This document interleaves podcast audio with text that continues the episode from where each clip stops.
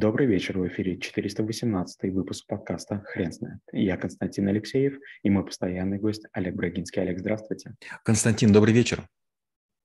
Хрен знает, что такое антропология, но мы попробуем разобраться. Олег, расскажите, пожалуйста, почему это навык? Я такой пример приведу. Я был на какой-то конференции в России, это был год 2014 или 2015, и выступал некий человек от э, одной сети магазинов, и у него была необычная презентация. Все слайды были на красном фоне, и справа была большая фотография, какие-то африканские племена бесконечные, а слева белым фоном красные буквы. И как только он презентацию показал, я сразу подумал, боже, неужели это антрополог? Подхожу к человеку, говорю, скажите, вы по профессии антропологом? Он говорит, да. Мы с ним до сих пор как бы общаемся, иногда невероятно интересный человек.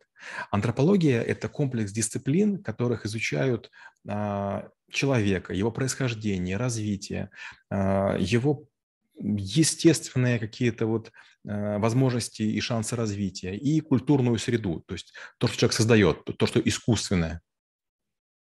Олег, вы не могли бы, пожалуйста, рассказать, как появилось это течение в науке и вообще для чего мы это изучаем?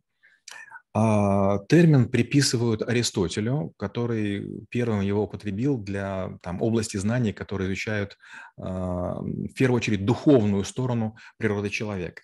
Но термин потом очень часто использовался Кантом, Фейербахом, и даже такая появилась стезя, называлась философская антропология.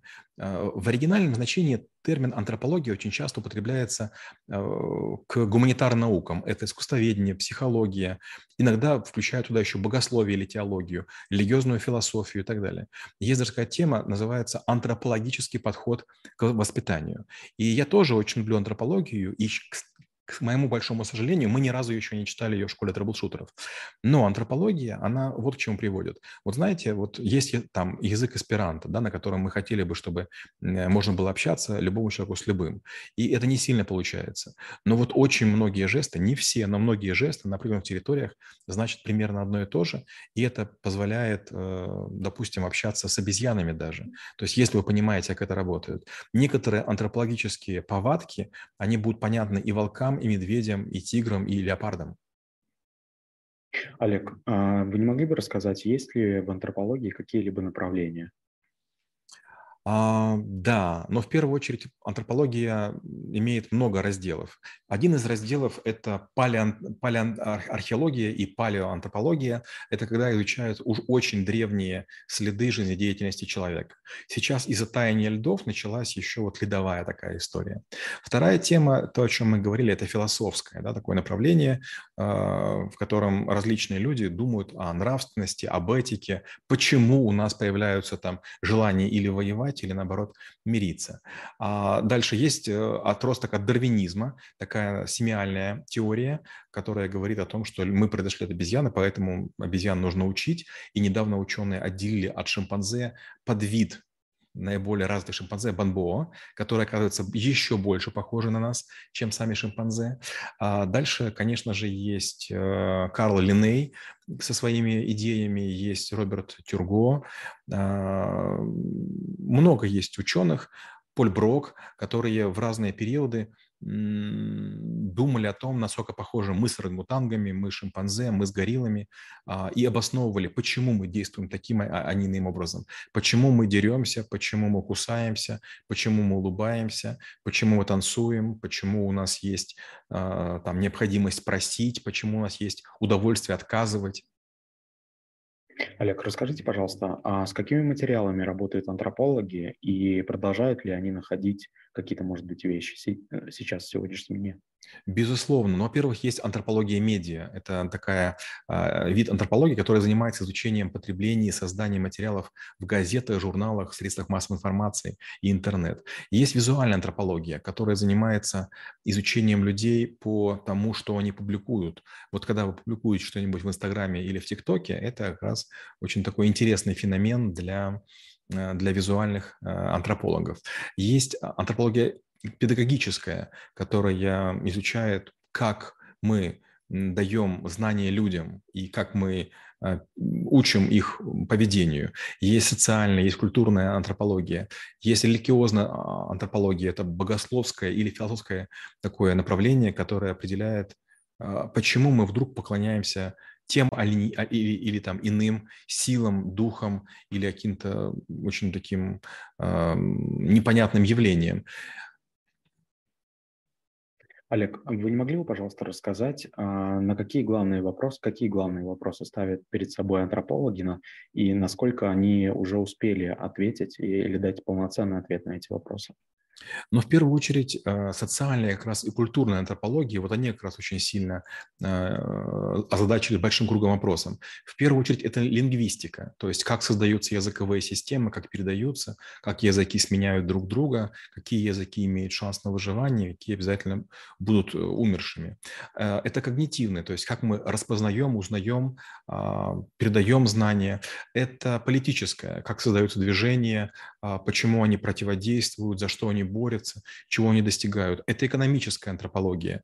Почему вдруг возникает желание одеваться лучше или необычно, или накапливать какие-то блага, обделяя других.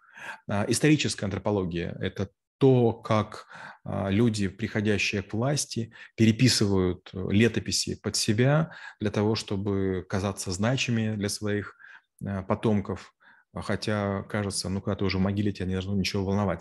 Еще интересная тема, я забыл, есть феминистическая антропология, которая определяет место женщин. И вот, допустим, э, феминистки недовольны тем, что Ева была сделана из э, ребра Адама. Они говорят, как же так можно было сделать из единственной кости, в кавычках, да, в которой мозга нет?